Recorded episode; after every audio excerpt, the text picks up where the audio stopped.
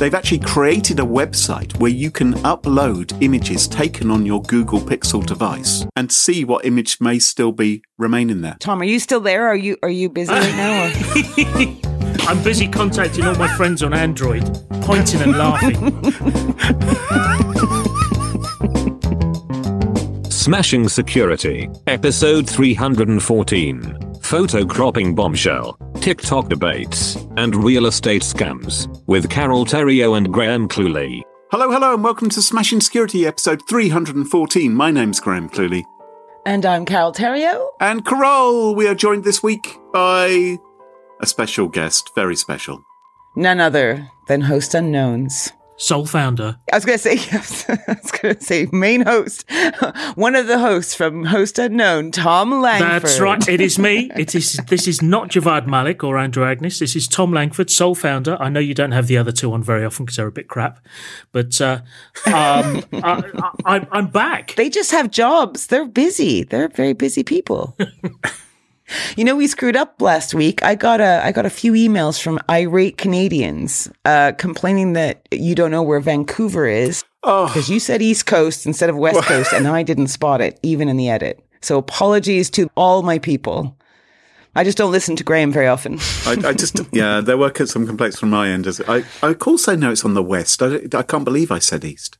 yeah. well, Vancouver sounds like a, a Dutch vacuum cleaner, so it's in it's in the cupboard, isn't it? Oh my, so corny. The dad jokes galore.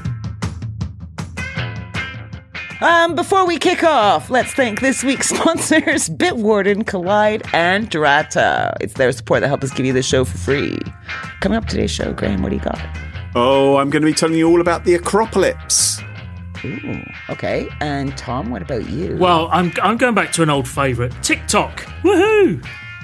Oh, good. And I'm going to be talking about how to buy a house in Lakewood, Colorado. All this and much more coming up in this episode of Smashing Security.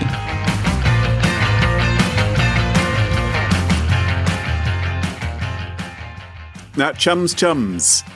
It's 1974. No, it's not. It's the It's middle. really not, Graham. It's the middle of the Watergate crisis. You are Richard Nixon, and you have been ordered to produce transcripts of all the secret tapes you've been recording at the White House. Uh, but you've got a problem. You've got a problem. Lots of rude words being used in the White House. It turns out when people, you know, there's a lot of, you know, chuffing this and Jimmy Carter, that. Liberty Gibbet. Yep. Belgium. Holy Zarquon singing fish. All kinds of stuff is coming out. And you, you- oh, it's going to be so embarrassing if that gets out into the public domain, all those, all that rude words. So what do they do? They deleted the expletives. Expletive deleted was the phrase. Redacted. They, they redacted, and in the transcript, wherever it was mm-hmm. a rude word, they didn't write the rude word. They wrote expletive deleted, is what they wrote. And God, someone should write a rap song with that. That's great. Yeah, you could do, I suppose. And as as governments, agencies, businesses around the world, they all realise if you don't want a sensitive or embarrassing or awkward piece of information to be shared in a document that you're posting online, redact it. hmm Right? You should always be careful about what you share. Yes. And sometimes the redaction goes wrong. So I remember a couple of times I've written about this. The UK's MOD, Ministry of Defence, uh, have accidentally leaked secrets about radar defences and nuclear submarines because they published PDFs online. And the way in which they did them was they, they placed a little black bar over the words they didn't want there. And unfortunately, with a PDF editor, you could go in Delete the. and delete the black bar and see the words beneath. Select all. Can you do a search and replace for the black the black bars? Maybe you can. Replace with nothing. Maybe you can. Maybe there's an unredact option. So yeah. So if you redact the wrong way, that doesn't doesn't work very well. Not not a great idea. And of course, uh, it's also relevant for screenshots. It's not just documents.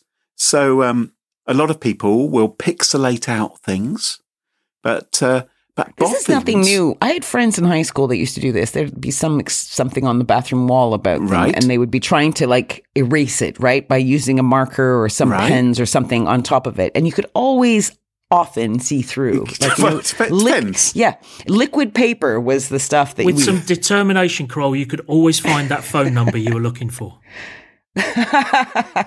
if you were using liquid paper or Tippex on the computer monitor, Carole, that w- that would obscure it for you, but not for other people. Just so you know, doesn't quite work like that. okay, thanks. But some people try and pixelate, don't they? They pixelate the Yeah. text. But Yeah. boffins have created tools that can take pixelated images and unpixelate. They can work out what the words are likely to be underneath. So those those tools exist. So you should never really blur or swirl text. Uh, if you want to overwrite it in an image, you should Because it could always be unswirled. it could Yeah. be unswirled. And uh, and so much better, I would think, to cover it with random generated noise, or just to cover the text with an opaque black bar in a, in an image. Okay, and then obviously don't save it as layers. Save it as like a merged down flat image with a black bar, and then no one can see what's going on underneath. Right. hmm So if you do that, if you overwrite something with a black bar in an image, or if you crop out sensitive parts of the image, so imagine Thom, you have an image of yourself. Maybe maybe you're recli- Maybe you want to show off your manly chest. Okay, you've been pumping iron, Oh it has been known. My pink hairy vest with the two buttons. and you know you're pretty proud, right? And and you happen not to be wearing any trousers. Okay, Often, oftentimes, I mean, it's it's it's what Tuesday today, so yes. So you take a selfie. So you you stick up your smartphone up in the air, oh, oh. you know, to give it. Glad to- you qualified because you want you want you want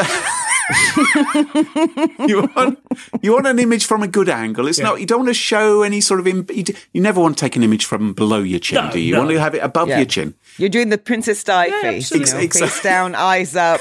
Right? Chin okay. down, yeah. So so you're taking that image, but afterwards you think, oh, I have left a little bit too much in the image. Yeah. So what I'll do is I'll crop it. I'll crop it at my belly button, and then they'll just see my manly chest. Yeah. They won't see anything which is going on beneath. They won't see Mr. Pee Wee. Right. Okay. Right. You Yeah. would think that sharing that picture would be safe, wouldn't you? Now, can I just ask where you're cropping this picture? So you have your, is this on an iPhone or it doesn't matter? In this particular case, and this is why it wouldn't be Thom, because I know Thom absolutely loves Apple hardware. Yeah. In this particular case, it's happening on an Android Google Pixel smartphone using the default markup tool. Oh, oh my god. It doesn't keep it in the metadata or something, does it? It doesn't. Well, well, well. Holy Okay, keep moly. going. Tell us, tell us, tell us. So- Oh, I think someone in the show is sweating and it's not me.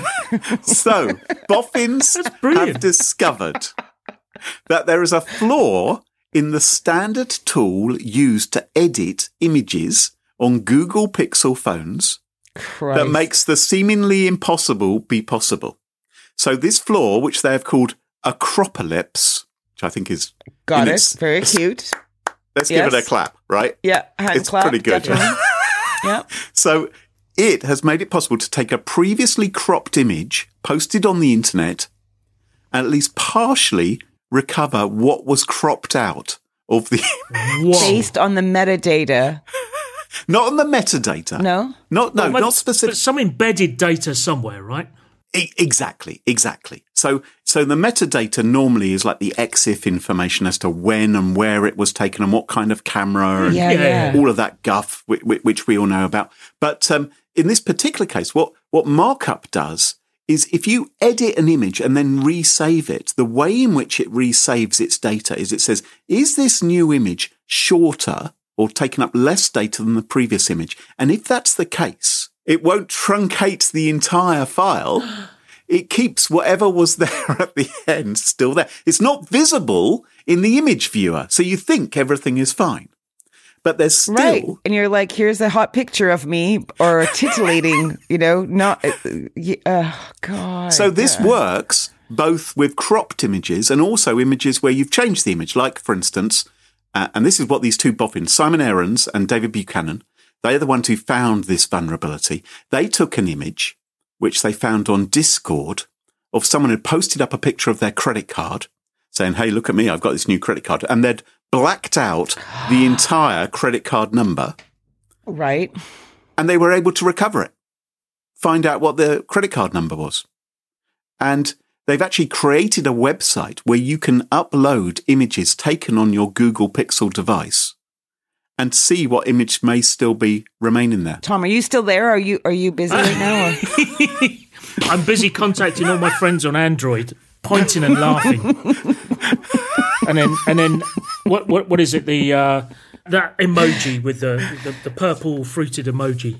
the aubergine. Aubergine. Thank you, thank you. I could only think of the name that I was thinking of it of, but uh, yeah, I'm just tweeting that So, to them. so just to, just imagine, right? It may not be that you're redacting your phone number. It may be that you've got a saucy snap. Yeah. It happened in an Austin Powers movie where Liz Hurley is there with a couple of watermelons, and that's uh, and Austin Powers has a great big teapot, and they're positioned in particular. And then a sausage, and then a whatever it was, Yeah. and a, a cushion, and a You- What, redact, redact the, the teapot. Well, no, you may be t- you may have taken an image, an amusing image with an inflatable Oh, item, see. or with a teapot, or a chipolata, or whatever it may be, covering your modesty. And you could have shared it with someone. Ha ha ha! Isn't this funny? They can't see anything really, but now they could take that image and see what was there before. wow. Ouch! That does re- remind me a little bit of you know the the Samsung moonshots that they do. The the advert that's on telly at the moment saying you can take these Oh, most amazing moonshots. Oh, I don't know. What, what's all that about? Yeah, so there's a Samsung advert on your, on your mobile phone. You can take these amazing moonshots, and people who've got you know proper cameras and telescopes are saying, "Oh, give me give me your photo because it's so much better." And it turns out that actually the moonshot that you you, you took is basically artificially generated. And they proved this by putting a blurry photo of the moon in a dark room, taking a photo of it, and getting a perfectly crisp picture of the moon back from the camera. Wow. Because they know what the moon looks like. the moon looks the same wherever you are in the world, right? It's it it, it doesn't spin. So so yeah, so yeah, great, take some great shots of the moon, but they weren't taken by you. Wow. Unbelievable. Well, this flaw has existed on the Google Pixel phone with this markup tool for about five years. Oh, there's a treasure trove out there. Exactly. Are you sweating yet, Thom? No, I'm an I'm an iPhone guy. So the good news is Google's March 2023 security update fixes the flaw. The bad news is that they haven't issued their March 2023 security update for some Pixel users yet, for some particular Pixel devices. And people are already waiting for that update because there's another problem at the moment with Android, whereby if you know somebody's mobile phone number, that can be enough to hack their phone on particular devices because of the modem chipset. So you do want to update your Google Android Holy device. moly. The worst news of all, though, is uh, as Thom suggested, Google hasn't invented a time machine to go back five years That's what I was just going to ask. Of course, they they're not going to retro. Yeah. because there's all those images out there already. It's too late. Yeah. It's no longer under your control. Well, I, I just want to shout out to all the people right now who are owning Google Pixel phones and are madly going through their pictures, deleting any that may. I'm, I'm just reminded of that Simpsons character. Oh, not very friendly at all. you saw all the grief we got from Canadian listeners uh, last week. Now you've uh, angered all And the you know? Android We- users. they were right. Come on. They were right. They were right. They were right, and it's more embarrassing for me than you. Trust Yeah. me. Me a culpa, That's right. guys. I agree. Thom, what's your story for us this week? So, my story, we are going back to TikTok yet again. I mean, this seems to be the story that doesn't go away. So, TikTok, as I'm sure you will all know, is the favorite social media app of teenage children and middle aged men, it would seem. Uh, mainly because the algorithm constantly delivers everything you want based upon what you watch. So if if you like, you know, nubile young people dancing and jiggling, then that's what you're going to get for the rest of your life until 3 a.m. when you start questioning your life choices, uh, Javvad and Andrew. But um, I, I've heard that I've heard in America alone, uh, this is on New York Times podcast, The Daily, they are saying that one in three devices have it installed in the US. yeah, doesn't surprise Really? me. That's insane to me. I've never used it. No, I'm not. me neither. I've never used it, partly because I don't have to. I get all the best content reposted onto my WhatsApp group with Jav and Andy mainly. So, you know, I, I get the curated format. But but it's insanely addictive. Uh, I know um, my kids are on it and they use it, not to the extent that uh, you know middle-aged men do. I must admit, uh, you know, staying up until stupid hours. But nonetheless, it's it's a very successful platform. It's you know lots of people have monetized on it and made a lot of money out of it, etc. And of course, it's owned by a company in China ByteDance. which makes that very, very sensitive. Now, there have Mm-hmm. been a number of stories like this, but the most recent one, which I actually think is is the the company in question using a little bit of a diversionary tactic myself, is the BBC. They have instructed all of their staff to remove TikTok from their company phones. Uh, presumably in response to the UK government saying uh, all civil servants and uh, anybody who works for the UK government to remove TikTok from their uh, company Yeah. or organisational phones because there's this big thing about China snooping and using the app to track people, to track habits, to gather data, etc., etc. None of which is has actually been proven. In fact, No. you know, apart from the standard social media thing. Now, the thing that gets me here, and like I said, apart from the BBC's timing of let's put this out so that people will stop talking about Gary Lineker, but apart from the timing, it makes me feel that, and and we talk about this uh, on on the other um, uh, security podcast, but the fact is, TikTok is probably more benign than say Facebook and Instagram. And Facebook and Instagram have been caught. Well, it's the same company, Meta, right? Yeah. Um, and even uh, you know Google generally, and you know even LinkedIn, etc., etc. They have been caught multiple times with their hands in the tills of of people's private data. Uh, uh, Twitter, for instance uh, gathered, this was a number of years ago, but gathered everybody's mobile phone number under the premise of we will use this for two factor authentication. We won't share it with anybody. This is purely for your security. And then sold those phone numbers and your personal data to third parties. Uh, quite blatantly, paid the fine, moved on. Nothing, nothing changed. Hundred percent. Um, But do you think do you think it has anything to do with the political climate? I think it's got currently happening? everything to do with the political climate. Now, Mm-hmm. I also think actually instructing people to remove a TikTok from a company phone, there's nothing wrong with that. Nothing wrong with that. You know, it's a company phone. You really should not be looking at the, you know, at, at, at all of that. Uh, um, It's a, well, it's a big waste of time, isn't it? it's a waste of time. You shouldn't be looking at all that jiggly wonder on, on your work Yeah. hours. But Some companies would think that, yeah. I would be very, very keen to find out if they're also saying you must also remove uh, LinkedIn and any Google product and Yeah. um, fa- uh, Facebook and Instagram and all that sort of thing. I would put money on the fact that the vast majority of them don't. You know, to be blunt, this smacks of um, politics generally and racism. At the end of the day, if it's not to do with the fact that they Oh. are a Chinese company, then why are you removing it when there are other products that are gathering the data far more openly and far more egregiously? It's purely because they're a Chinese company. Okay, so my my view is slightly different. I wondered whether or not it was because of the I don't know, uh, political, uh, you know, Xi Jinping and Putin hanging out a little bit, right? And Are they making TikTok videos, the two of them? it's rather like Huawei, isn't it? Where there wasn't Yes. really any evidence, but No, there was lots no, of, none at all. but something could happen.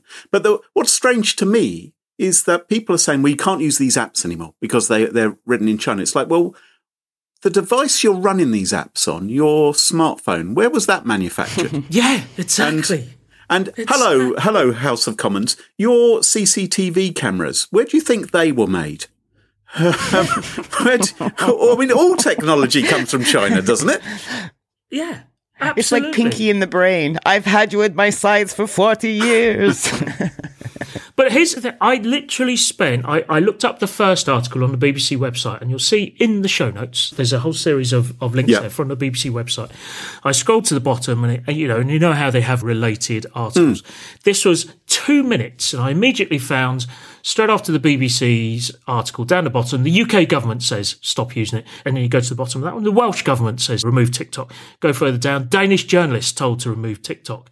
Then the Canadian government is saying Yeah. they have to remove TikTok. European Commission saying you have to remove TikTok. And then Yeah. US is trying to ban it countrywide. It probably won't go through, let's face it. But nonetheless, that's the kind of knee jerk reaction. And yet, Facebook is doing far more.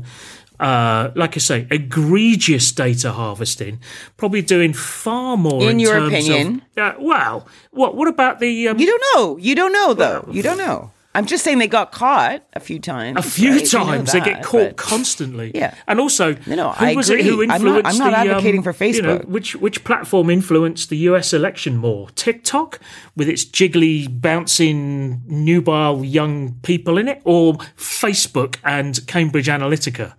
Um, you know that those platforms are far more dangerous, but because they just happen to be American or on American soil, that's perfectly all right.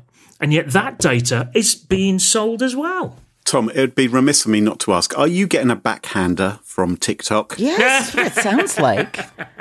All this nubile jiggling you keep on advertising No on it. I- no, no, Nothing um, like that. No reach around in, nothing like that whatsoever from from TikTok. I, I just think if we're going to, you know, ban TikTok, let's at least use the same measure. The threat and the risk of TikTok is the same, if not potentially less, than Facebook, Instagram, and all of the others, and yet they seem to be absolutely fine.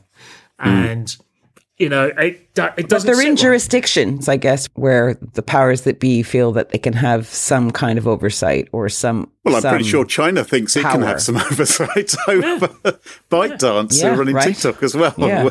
without a doubt. So yes, yeah, and that was this week's rant of the week. Yeah, Jesus. Okay. Wasn't it just? Hmm, Keep taking the blood pressure tablets. Carole, what's your, uh, not pick of the week, what have you got for us this week? Well, let me take you to Lakewood, Colorado. Uh, it is said to have breathtaking views, close to 100 parks for residents to enjoy. It's like about um, eight miles from Denver, right near the Rocky Mountains. I'm just giving you a visual here so you can kind of feel it out. Yeah, sounds beautiful. Yeah, yeah. Right? Sounds idyllic, doesn't it? I mean, you can hike or camp or ski in the mountains, make friends with the local black bears and mountain lions that roam the place freely. Okay, maybe not. or you can go into Denver, right? Eat at hip eateries and go to the theater and all that. So it's no surprise that residents Vicky and her daughter, Sarah Raggle, thought this was the place to be. Now, Vicky is 69, spent 42 years as a middle school teacher, hmm. retired this July, right? This past July. And she and her daughter made a plan that they would find themselves a dream home in the city of Lakewood where Vicky would be able to enjoy her retirement. Lovely. And after some searching, they they land on this cute little townhouse within their budget, uh, but it wasn't Vicky's entire life savings. And the thing is, is the whole house buying process is complicated. I mean, and it's full of formalities and paperwork and you know, it's very clear for those who run the transactions like estate agents and lawyers and lenders. But I think it's daunting for the purchaser or the seller. Yeah, yeah. Well, yeah, I think so. Yeah, can be. I mean, especially if you haven't moved in decades and don't know, you know, you're not used to it. Yeah. So we Yeah. have Vicky and uh, Sarah Raggle, and they've gone through the whole process of buying and purchasing the house. They even start getting new furniture for the place. Two days before the closing date for the property, the mother and daughter duo get an email from the title company, and they write. Hi, Vicky and Sarah. I went ahead and prepared the closing documents and closing statement with the closing date of Friday, the 3rd of March. Great.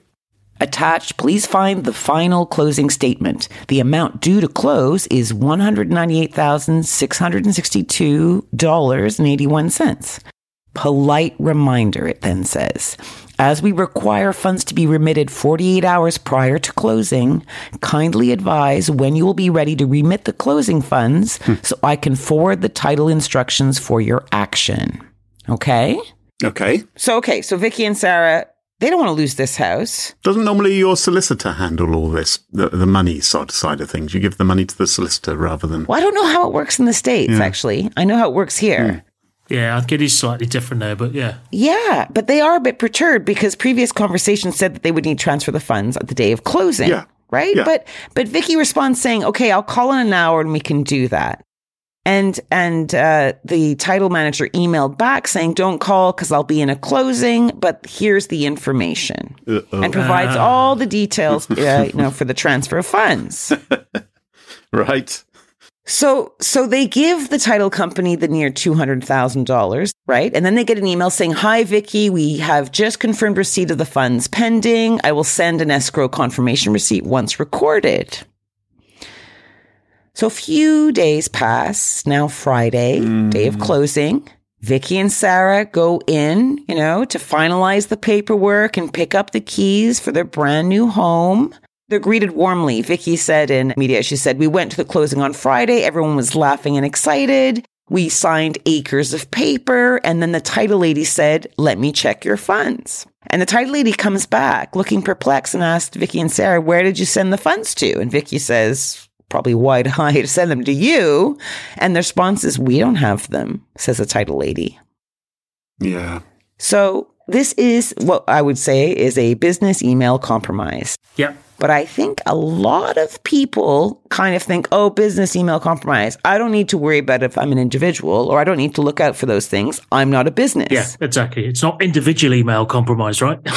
Exactly. So just to recap for some of our listeners, business email compromise or BEC for short. That's what we call it in the, in the you know, in short. In the trade. In the trade. it's where criminals send an email message that appears to come from a known source, making a legitimate expected request. So in this case, the scammers purported to be the title company and it would easily duped the person who was expecting to pay that kind of money for a house. Hmm. You see, I'm buying a house at the moment and I had to engage solicitors and things, and they went out of their way to warn me of these type of scams. And they sent, oh, that's good. That's good. and in the paper, you know, not only in my conversations with them, but also in the pack of information they sent to me through the post, which they said, well, we're not going to send it to you electronically. We need to check that you're not a, a rotter as well. We need to send it to your address. And there was all kinds of mm-hmm. verification they had to do on my identity. But there was this bit which said, watch out for scammers. They said it's very common for people to get, for criminals to get involved in the house buying process in an attempt to trick you into transferring the money, money into the wrong account. Um, and so they said, look, we're not going to tell you that our account, our account details are going to change or anything like that. You know, you're only ever going to deal with us. And if you have any questions, ring us on this number. Yeah, that's great. Isn't that great? Yeah.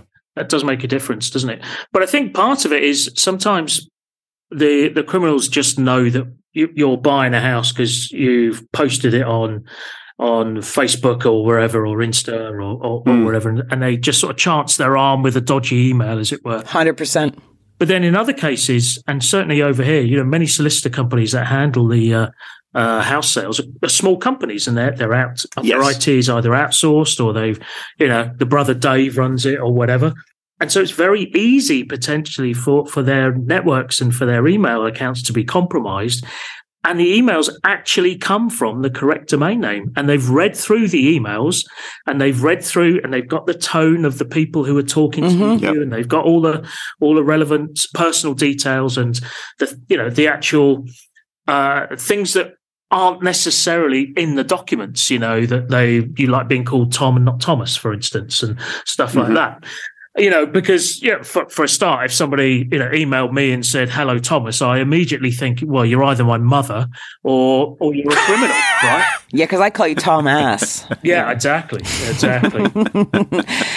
Well, it's it. The shitty bit of this, right, is that 69 year old Vicky, right? Uh, yeah, she said uh, all I could think of is now I'm homeless and broke. I'm 69 years old and now I'm broke and homeless because the title managers aren't going to go, oh, poor you, you paid the wrong count. Yeah, Here's money. Yeah, exactly. Right? Let's just go get the house. Um, and it's unclear at this time, like how the scammers managed to, you know, infiltrate the communication chain. But uh, she contacted the FBI in Colorado and the Lakewood police, who I'm sure are all over this. At least you didn't have to call action fraud. Small mercies. Yeah, right. But as a silver lining, uh, yeah, as a silver lining to all this, Vicky's friend and coworker started a GoFundMe page, and uh, as of today, it's currently at one hundred and thirty-two thousand six hundred dollars, which is pretty amazing and heartwarming. And it's good to know that there are some lovely people out there. So Hang on, I'm I'm just going to go and create a GoFundMe page in her name now and see if I can put a link to it in our show notes. Ah, sheesh, Graham. You're so heartless. These houses don't buy themselves, you know.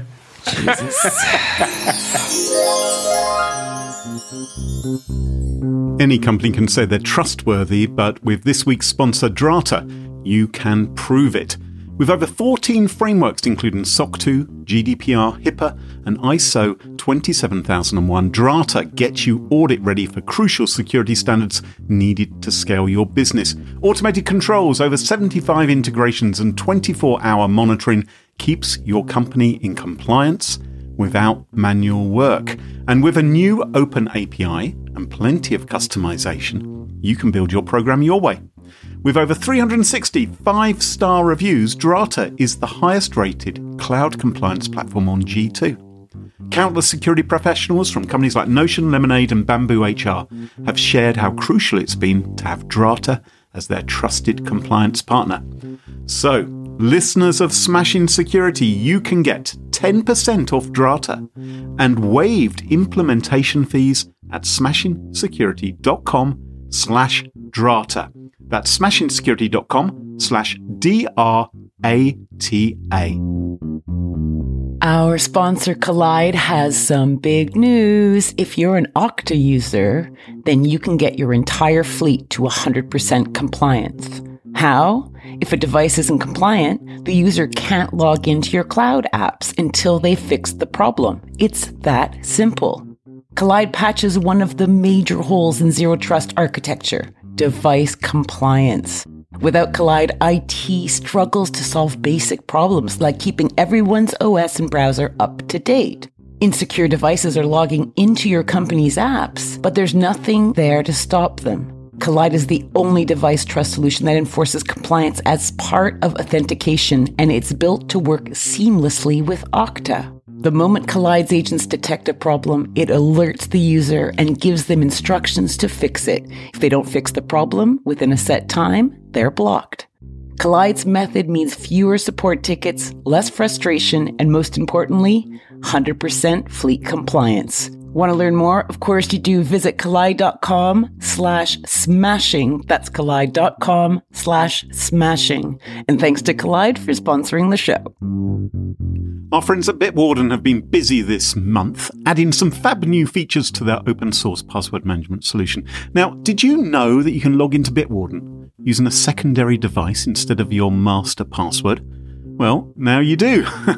Logging in with a device is a passwordless approach to authentication. It removes the need to enter your master password by sending authentication requests to other devices you're currently logged into for approval. With Login for Device, it can be initiated on the Web Vault browser extension, desktop app, mobile app, and you can approve access on your mobile and desktop app version of Bitwarden. Very, very cool. And the Bitwarden team has hardened the security of its vaults, protecting new vaults with 600,000 iterations by default. And of course, existing accounts can also update themselves to the same level. These and many other great security features are incorporated all the time into Bitwarden, keeping your password secure from hackers. Learn more, try Bitwarden for yourself at bitwarden.com slash smashing. That's bitwarden.com slash smashing. And welcome back. And you join us at our favourite part of the show, the part of the show that we like to call Pick of the Week. Pick of the week. Pick of the week. Pick of the Week is the part of the show where everyone chooses something they like. Could be a funny story, a book that they've read, a TV show, a movie, a record, a podcast, a website, or an app. Whatever they wish. It doesn't have to be security related necessarily. Better not be. Well, my pick of the week this week is not security related. This weekend, I took some friends and family out to the theatre because a birthday was being celebrated. Not mine, identity thieves, not mine. and uh, we went to go and see a show in London called The Play That Goes Wrong. Ah. Have either of you seen The Play That Goes Wrong? So good. They they No. they also do the show that goes wrong and stuff Yes. like that. They've they've got a, a, a Yeah. series of of Everton TV Yeah. shows. Brilliant, brilliant. It's absolute. Have you actually seen the, the stage show, Thom, or just I haven't seen the stage show. but I think they've had two seasons of stuff on the show that goes wrong. That's right. It's called The Goes Wrong Show. is on BBC. Yeah, that's it. The goes wrong show. which I would recommend. Ah. You may be able to find it on iPlayer Yeah. or maybe on Amazon Prime. I particularly love the one where.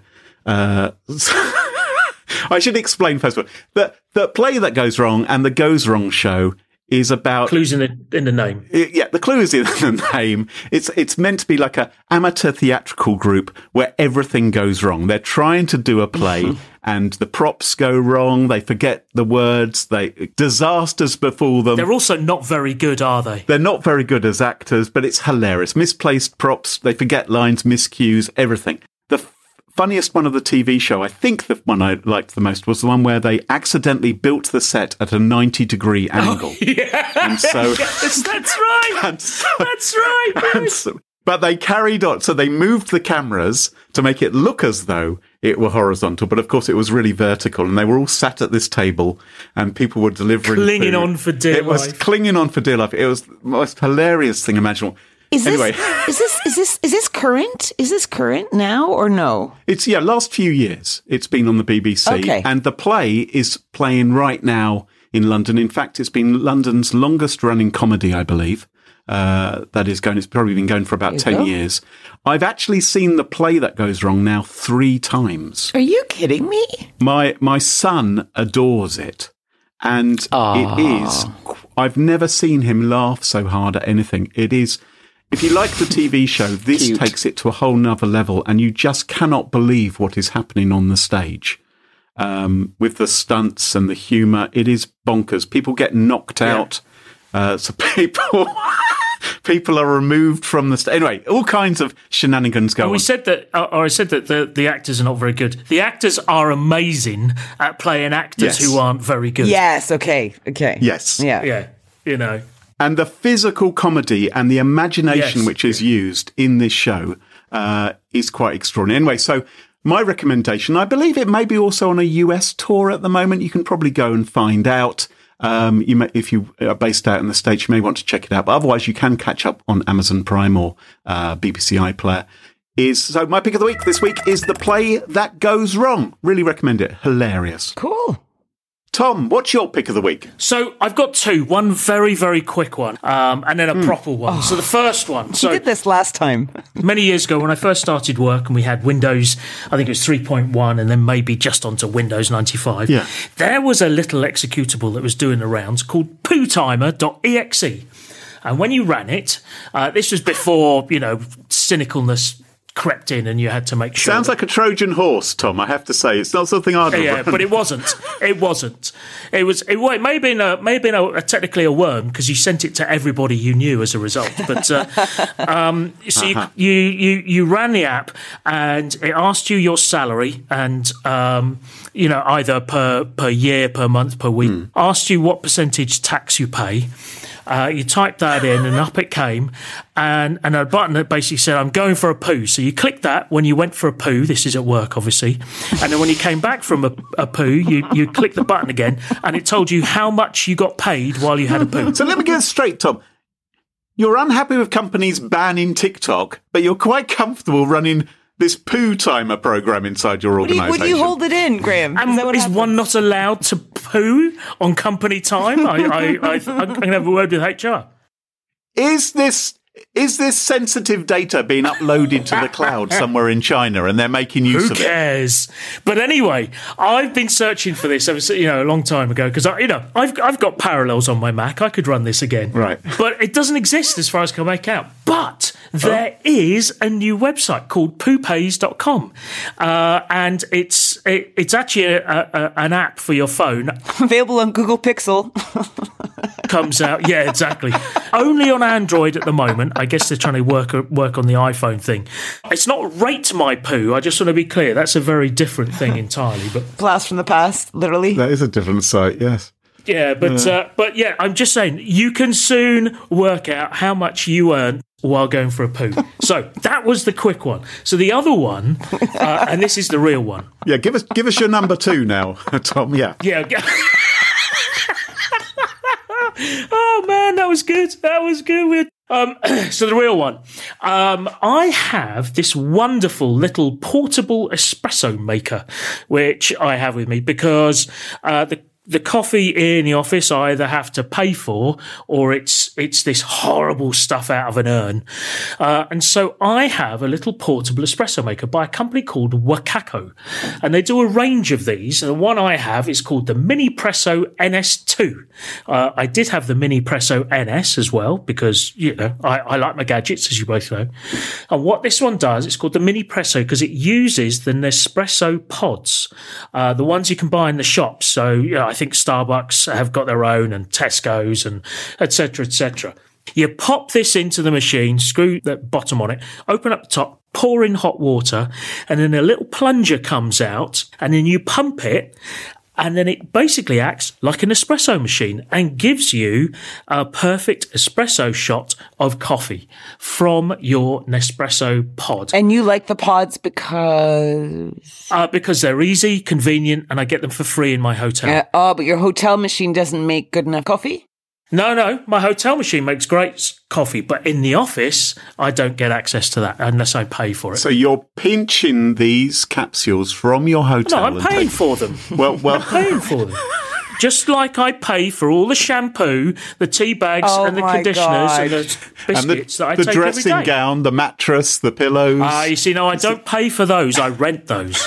That's the difference. How many hotel slippers do you have in your house? Oh, none. But I, I've got a whole bunch of British Airways um, uh, business class bags. Do you know what I mean? The uh, the, the little the, and first class ones actually. You know, 'cause- Graham and I went and visited a, a friend's apartment once, and he lived in a very cosmopolitan city, so he had a very kind of you know bijou apartment, right, on the very high floor, and he had a very small bathroom, compact bijou.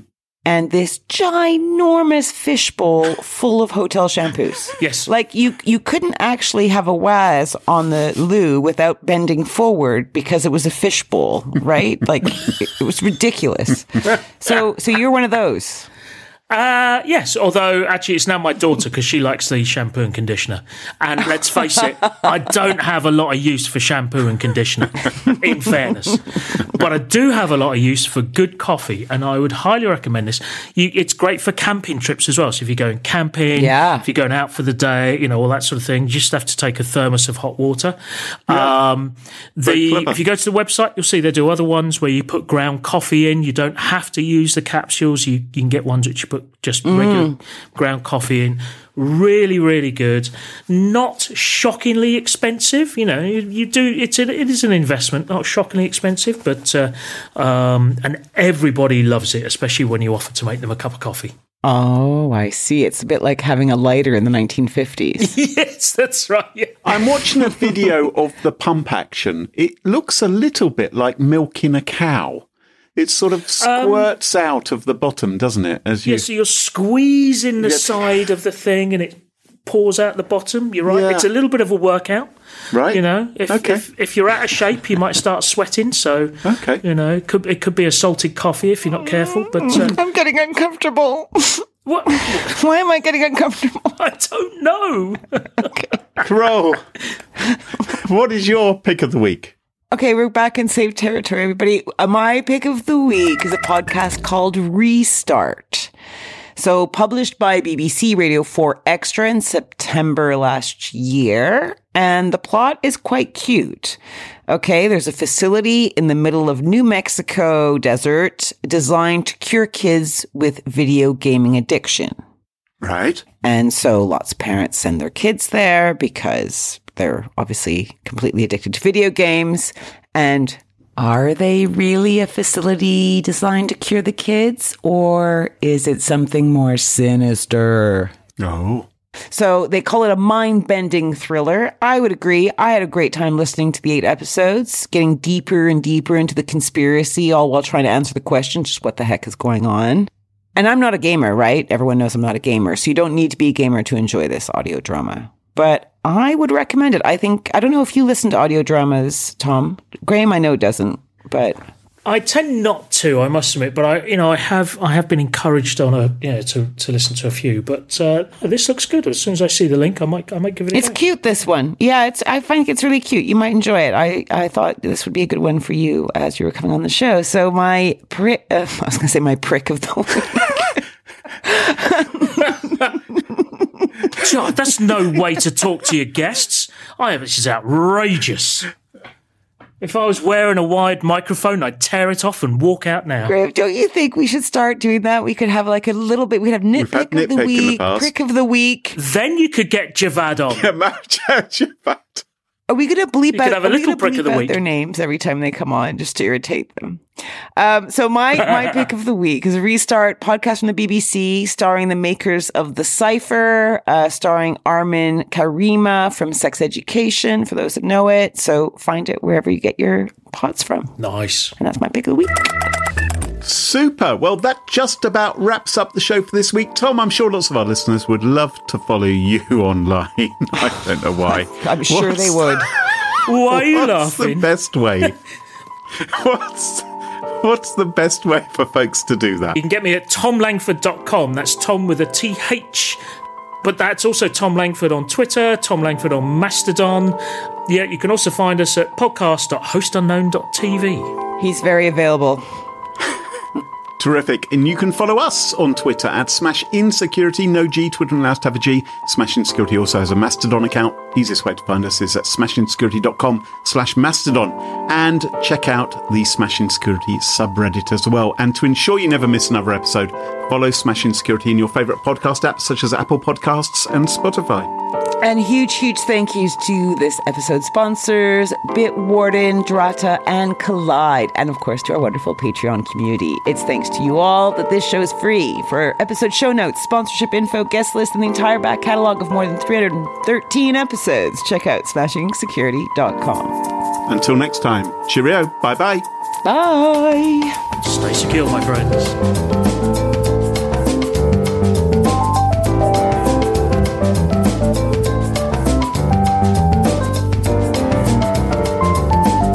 Secure. Lame. I used to say that. I used to say that. Remember, it was Stacey Cure. You used to say it bef- before Host Unknown used to say Oh, I know. We've done everything before host. And Unknown. now they they've What, stolen everything. Mm-hmm. Yes. I know. We I- yes. We got it off Jav. We just do it to, to wind him up. He stole it. we had it at Sophos podcast about 15 years ago. Yep. And I've done that. Twenty we- years ago, I'd say. Yeah, whatever it is. Yeah. And it was like Stacey Cure. We were making jokes at the end. Stay secure, people. Stay Ah. secure. Anyway, no, I'm just kidding. I don't know if he knows. It's pretty easy. Copyright. joke. Copyright. Copyright, yeah. Copyright. You're, you're, you're copyrighting the words stay and secure. yeah.